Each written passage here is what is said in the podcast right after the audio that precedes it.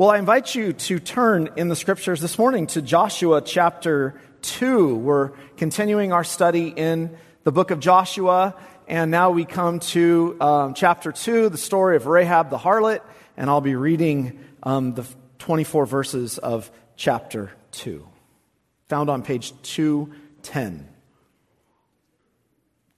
Let's give our attention this morning to the word of the Lord.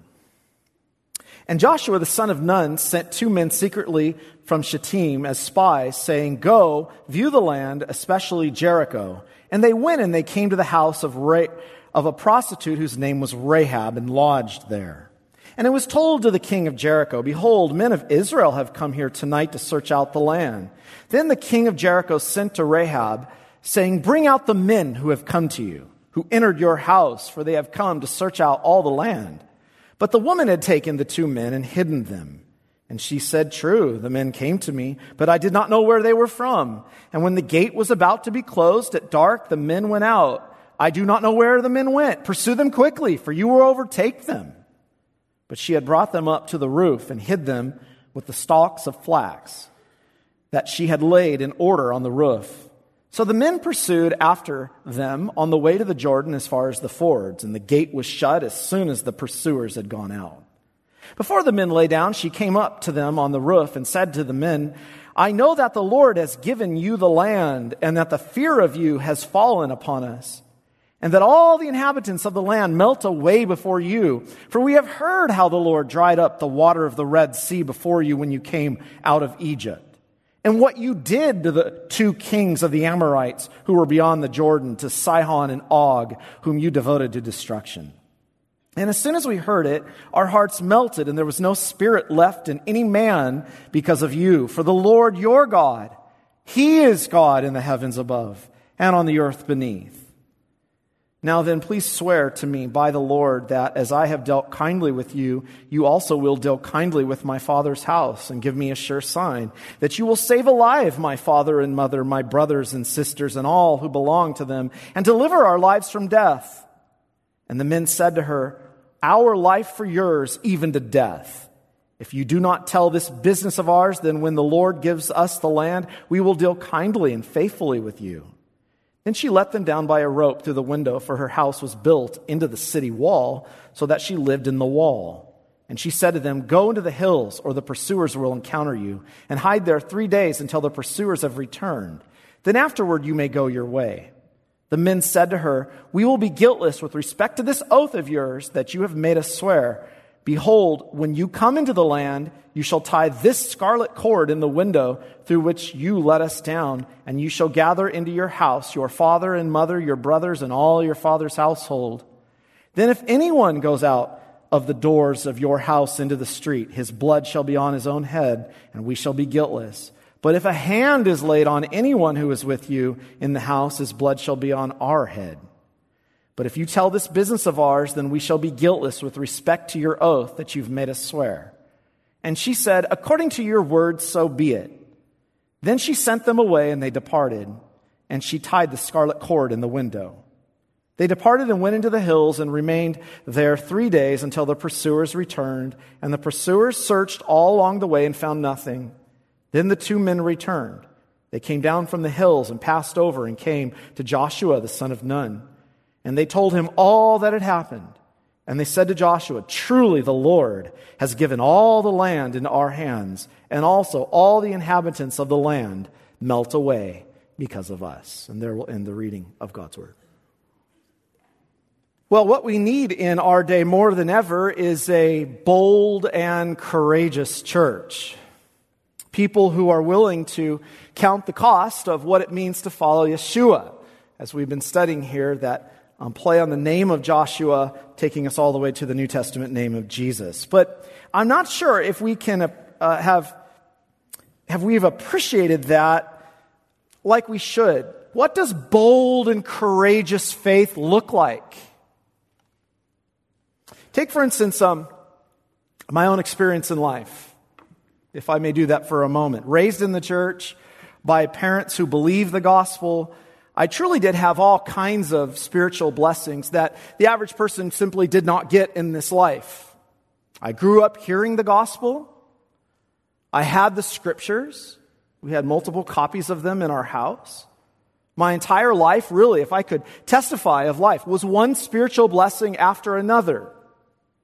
That's the story of Chris Gordon's life. But I'm not sure how thankful I've always been for this. Not sure I've properly understood and looked at how rare this is. If anything, the great propensity for me, and I speak even as a pastor, has been what I described last week. What was Israel's problem as we looked at last week in the wilderness? Unbelief, yes, but sloth and indifference to the promises. The danger is that I've heard the gospel so much in my life that I don't really realize how blessed I am, even if I say it. And if there's anything that we learn from Israel, it is that it's very easy for us um, to be spiritually indifferent to all these blessings that God has lavished upon us. When the God who has delivered us has only done good to us, favored us, fed us, cared for us, been with us in all affliction, delivered us out of all sorrow, loved us with an everlasting love, made a covenant with us and our children. You know, we can yawn through that. This is our challenge. This is what the church is challenged with. And what God does in the scriptures, which are, is so helpful to us, is, is to stir us up out of apathy.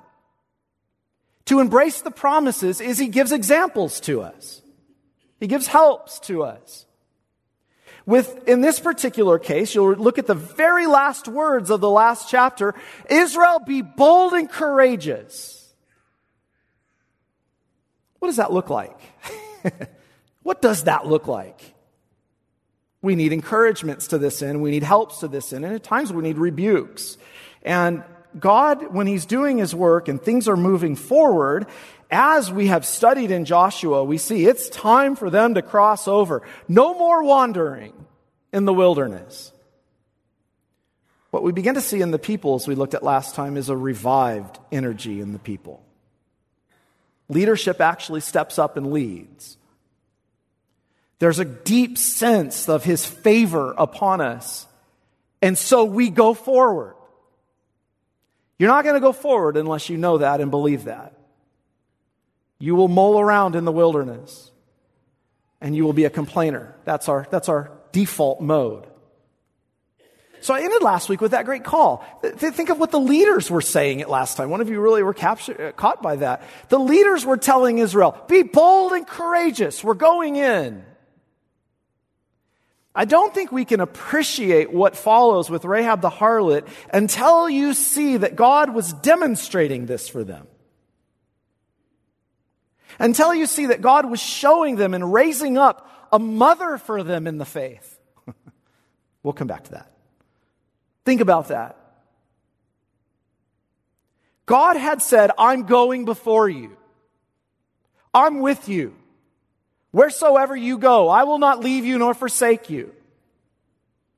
And that no man will be able to stand against you in this conquest.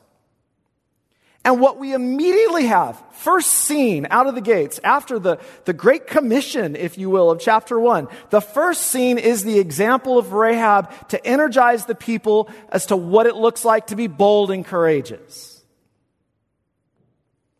To follow with renewed zeal his promises. And what that looks like in the kingdom and in the church. So I want to look with you this morning at this example briefly of Rahab's boldness and her faith, and then her deliverance. So if you're a note taker, there you go. Boldness and faith and deliverance are the themes I'm working with here to encourage us in the same as the kind of bold faith that pleases God. Israel is uh, about to enter the land, and we pick up where we left off, where the previous generation had failed. Remember?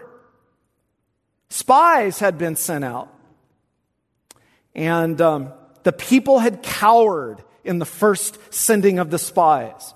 You'll remember that even in Numbers 13, the Lord had commanded this Send me, um, Moses, the Lord spoke to Moses saying, Send to spy out the land of Canaan. Send men to spy out the land of Canaan, which I'm giving to the people.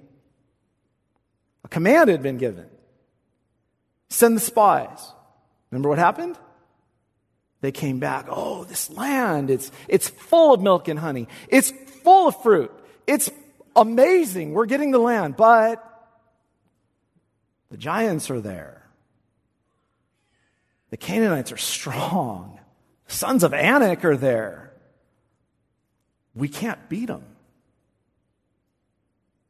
Well, you remember what happened.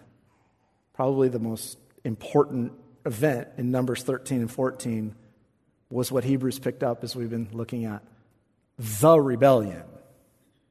The rebellion in the wilderness. And um, we'll come back to that. New generation. That generation has died. Fresh, young generation in front of us. They need to be renewed in the promises. They've been renewed in the promises. God has raised up leadership among them who are going to go out and fight, but something needs fixed. Something needs fixed. So obviously Joshua keeping precedent and honoring the book of the Moses of Moses. That's what was just said. You are to follow what the book of Moses says. Joshua sends out the spies again, believing divine command. And some would say that's wrong, but I, I can't get away from the original intention of God's command. Why did God send out the spies? To test them and to encourage them. That they would look to him. So the spies are sent out and they come to the first city of Canaan, which is Jericho. A long history of Jericho in Jesus' day, a very important city. A w- notoriously wicked city, a military outpost that sat right on the border of the land with atrocious evils. Here's where I think we've read the narrative so much in our lives it'd be really fun to have someone hear this for the first time, as opposed to us hearing it over and over and over um, over the years, that it loses its effect. The first thing that is said is they come to the house of a prostitute. Stop. Did you hear this? What language do you need to use today to communicate this? A whore See, that gets a little more offensive, doesn't it? A little more uncomfortable. Somebody who makes their living selling their body for sex. This has led many uh, to question the integrity of the men. They have suggested that their commission began with a stopover at the prostitute's house, and I don't think that's fair to the intention of the narrative at all and what's going on here. The Lord had just promised He's going to go before them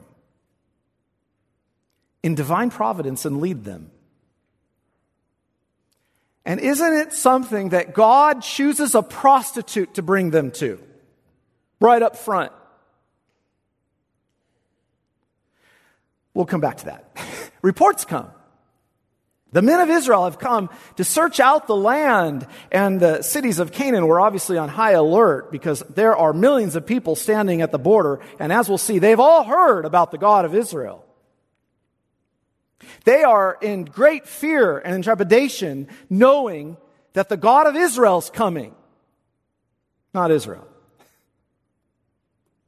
The king sends to Rahab and demands that she bring out the men who had come to her. But immediately the author here grabs the and focuses on the actions of Rahab. We're told that, that she hid them. And then when having given answer to them, true, the men came out to me, but I didn't know where they came from. So when the gate was about to be closed at dark, the men went out. I don't know where they went. Pursue them quickly. Now, I'm not spending my time on the vast amount of discussion here as to whether this lie was just. I really think that we've spent so much time answering that we've missed the narrative itself. Um, I do believe in the beneficent lie, and um, I don't believe there's a shred of evidence that is presented in Scripture that she's doing something wrong here in the way that the New Testament treats her. But you can disagree with me on that point. I really don't want you stuck there for a minute. I think it's important to see how the text and the scriptures showcase her faith and boldness. She feared God.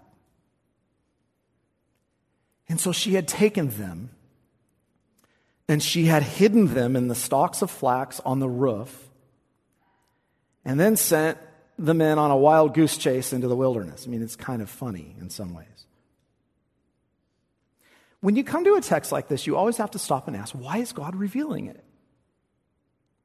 If you don't get to the why of God's revealing it, you miss, you miss the purpose of what's happening and why a glorious story like this, that's so well known in the history of the church, is so important for the church. What's been Israel's problem, beloved? No courage. No faith. Remember what they said? Oh, the reports the Canaanites are too strong. Why is the Lord bringing us into the land to fall by the sword? Our wives and little ones will become prey. Choose another leader. We're going back. That's not bold. That's not courageous.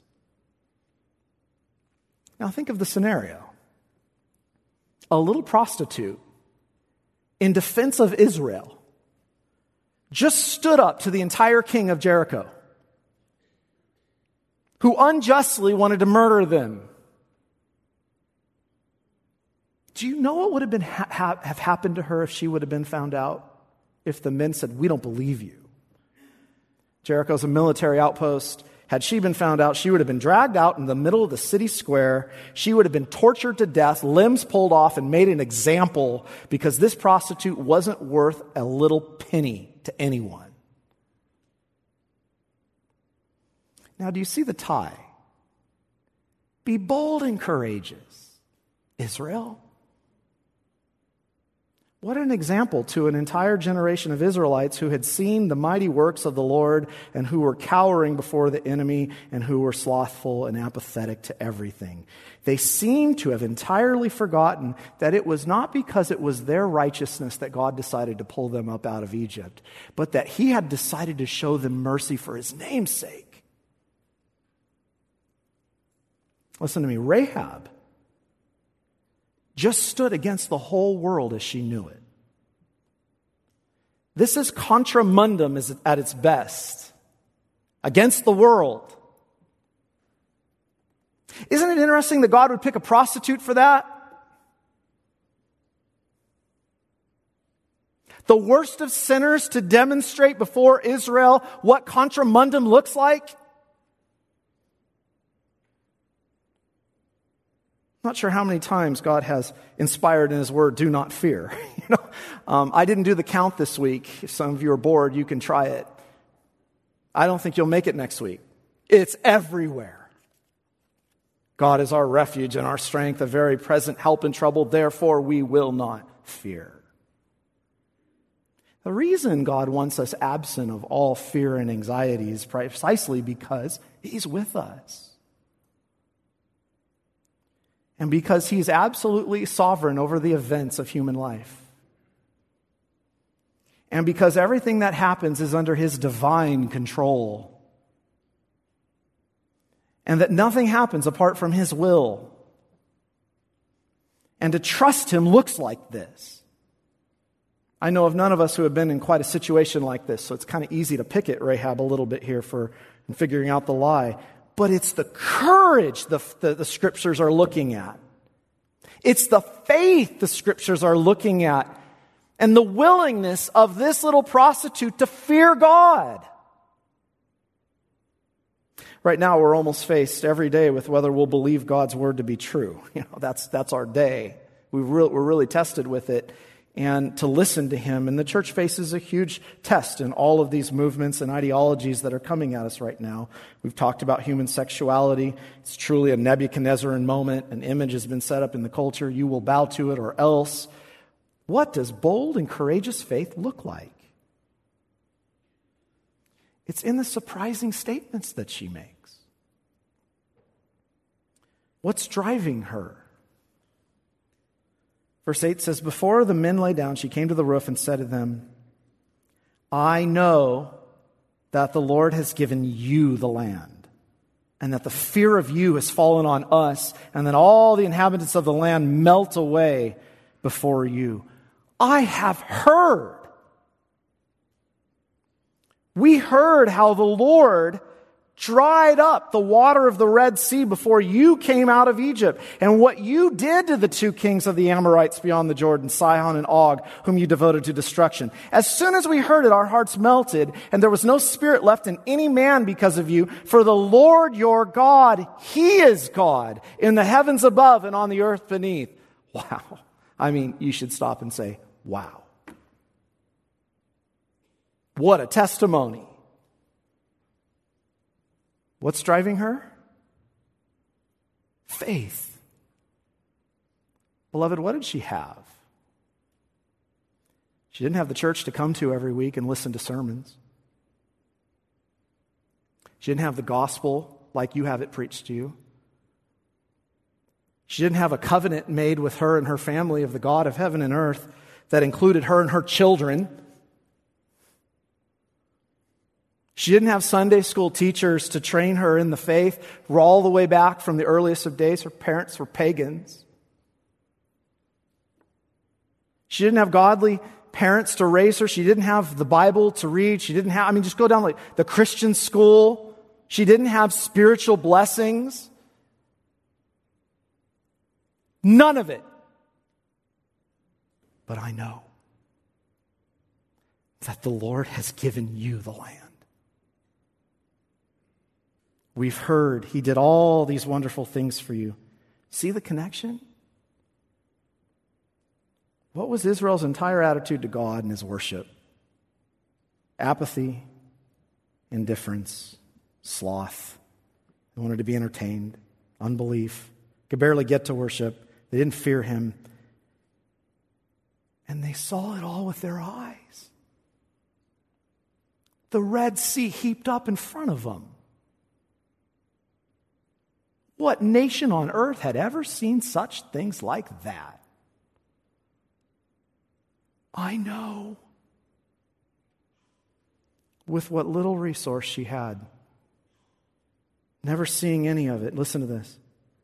I know that the Lord your God is the God of heaven and earth. He made everything, He made all us. He created everything that we're living under and in. He's the only true God. This shining example meant so much to the New Testament authors that she makes it into the hall of faith. By faith, Rahab the prostitute did not perish with those who were disobedient because she had given friendly welcome to the spies, because she believed. In the same way, James, was not Rahab the prostitute considered righteous for what she did when she gave lodging to the spies and sent them off in a different direction? what is the conclusion? That boldness was a great fruit of faith. Even faith is of a mustard seed. But look at what it accomplished. Isn't this just what John said? This is the victory that overcomes the whole world, our faith. This is the fear of the Lord at its best.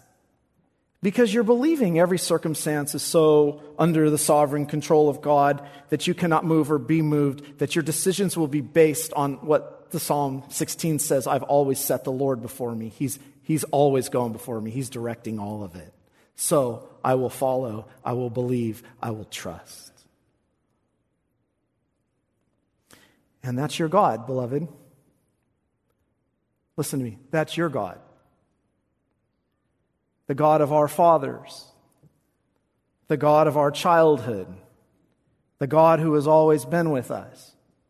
And the God who's done all these wonderful things, who split the Red Sea in the death of his son, putting him on the cross for you so that you might live.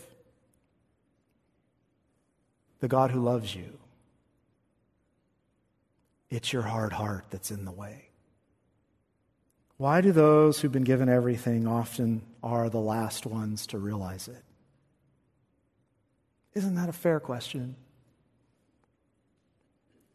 Do you realize who stands with you? Do you realize who's with you? When I was in college, there was a famous activist named Julia Butterfly Hill. I'm curious if anyone knows about her. She was up in Humboldt County In her protest of clear cutting, she went up into a tree and she named it Luna. I told this story before. She married the tree. She worshiped the tree. She lived in that tree in devotion for two years in the top of a little tree. Storms almost blew her off. Luna was the tree name. Scenario? It would be just like God to save someone like Butterfly and put her right in the middle of the church. And somebody who would have no fear vocally standing with the Lord and confronting the world of all of its idolatries and serving the creature rather than the creator. To wake up a church that's asleep in devotion to Him.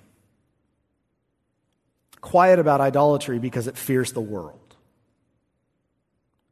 Look at the faith of a harlot who had nothing the most defiled of sinners, who was willing to lose everything because she feared the God of Israel. I'm going to close with one more point and then we'll come to the table. Short point. She is an example of boldness, she's an example of faith, she's an example of deliverance. She asked this next. This is a really fascinating moment. Would you make a covenant with me and my household? Can I please be in the covenant? Is there a way for me and my household to be brought into Israel? A lot of people have questioned how these men could have made a covenant with a Canaanite since Moses specifically commanded against it. I think the answer is simple.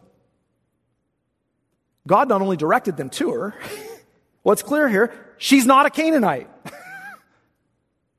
what do I mean by that? She's a true Jew. In other words, she has the N-word circumcision of the heart. She's, her honoring of her covenant commitment proved it. She's the prototype of what God would do for you. Rather, through their trespass, salvation has come to the Gentiles so that to make Israel jealous. Look at God's love for her. She lets down the spies out of the roof and says, Go into the hills for three days. And, and they say, Well, if you keep your promise not to reveal us, we'll come back into the land, and here's what you are to do. You're to take this little scarlet cord, and you are to hang it from the, your house. Attach it to your house, knowing you and your family are inside. But when we come, they can't go outside, or else we'll destroy. But we'll look for the scarlet cord that's familiar, isn't it? That's how Israel was saved. When God's wrath came upon Egypt, they had to paint blood on the doorposts of their house and they had to stay inside. And when the angel destroyer passed over, they and their household and their children were not destroyed. And they hand her a red, brilliant colored cord and say, attach it. So much so. And when they come, they looked at the red and they said, They're spared. Joshua 6 will say Rahab the prostitute and her father's household, her and her children, all belong to Yeshua.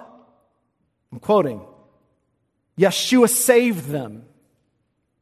And she lives with Israel to this day. Joshua 6. A good report comes back to Joshua the Lord's given the land into our hands, and all the inhabitants of the land melt away because of us. You know, God gets absolutely assaulted in our day from all the wise men of our times for the herem warfare here. God wiping out Canaanites. You know why? Because few believe in judgment anymore.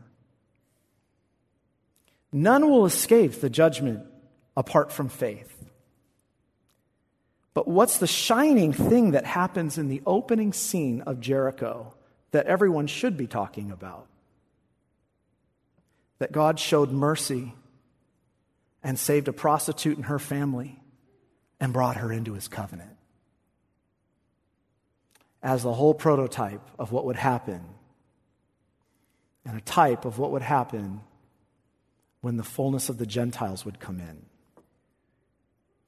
Is there any coincidence that as Israel rejected Jesus, that his first act of deliverance would be to a foreigner, a woman? Meeting a woman at the well who was a prostitute.